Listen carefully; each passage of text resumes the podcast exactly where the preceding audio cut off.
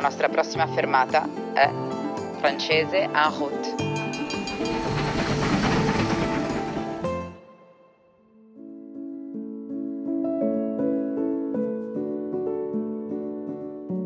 Je m'appelle Maria Stella et je vais vous raconter comment j'ai rencontré mon futur mari.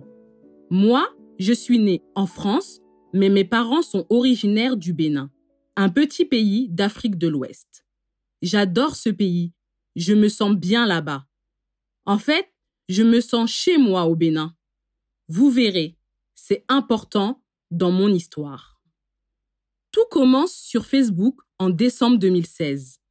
À cette époque, je suis un peu déprimée et je me sens seule parce que toutes mes amies sont en couple sauf moi. Alors, pour me divertir, je passe beaucoup de temps sur les réseaux sociaux.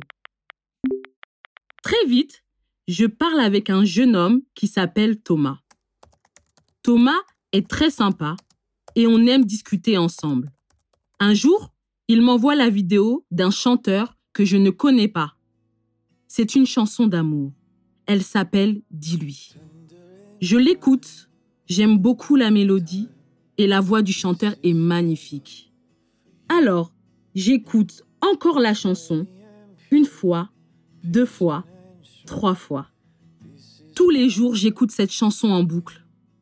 En fait, j'oublie totalement Thomas, je ne pense qu'au chanteur de Dis-lui.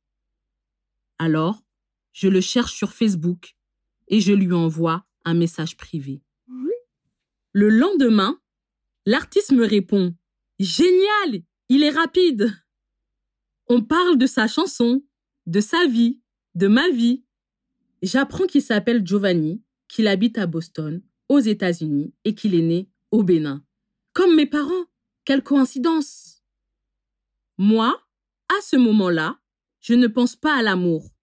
Je viens de finir un stage et je cherche du travail. Je prépare des entretiens en anglais pour travailler dans une banque, mais parler en anglais me stresse. Alors, Giovanni propose de m'aider. On se téléphone tous les jours et on parle en anglais. Petit à petit, je progresse en anglais et bien sûr, je tombe amoureuse. Quelques semaines plus tard, j'ai le travail de mes rêves. Giovanni est heureux pour moi et il m'invite dix jours à Boston pour les vacances. Je suis très contente, mais j'ai aussi très peur de la réaction de mes parents. Je n'ai jamais rencontré cet homme. Alors, est-ce que c'est raisonnable d'aller chez lui aux États-Unis? Giovanni comprend le problème. Il doit rassurer mes parents. Alors, il écrit un mail à mon père pour lui demander la permission.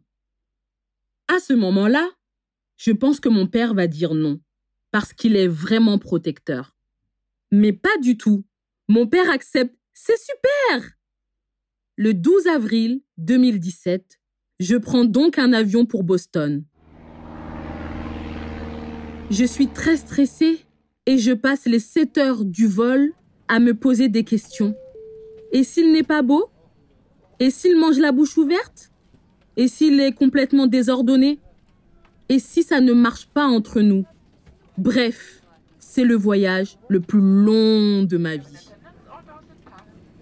Finalement, j'arrive à l'aéroport, les portes automatiques s'ouvrent, il est là, il sourit, je souris aussi. Et c'est comme une évidence, la peur disparaît. Pendant dix jours, nous sommes sur un petit nuage. Je sais que c'est l'homme de ma vie. Bien sûr, les dix jours passent trop vite et je dois déjà rentrer en France. Je pleure dans l'avion comme une ado parce que je crois que c'est fini. Mais en fait, c'est le début d'une grande histoire d'amour. Pendant un an, nous vivons une relation à distance entre la France et les États-Unis. Et en 2019, nous allons à Cotonou, au Bénin, pour la cérémonie de la petite dot. La petite dot, c'est une tradition très importante et au Bénin, c'est le futur mari qui donne une dot à la famille de la future femme. Pendant la cérémonie, Giovanni offre des cadeaux à mes parents une enveloppe d'argent et des boissons. Cette dot, c'est le symbole de son engagement. Mais il a aussi une surprise pour moi. Il chante Dis-lui sa chanson d'amour devant nos familles. Tout le monde est très ému.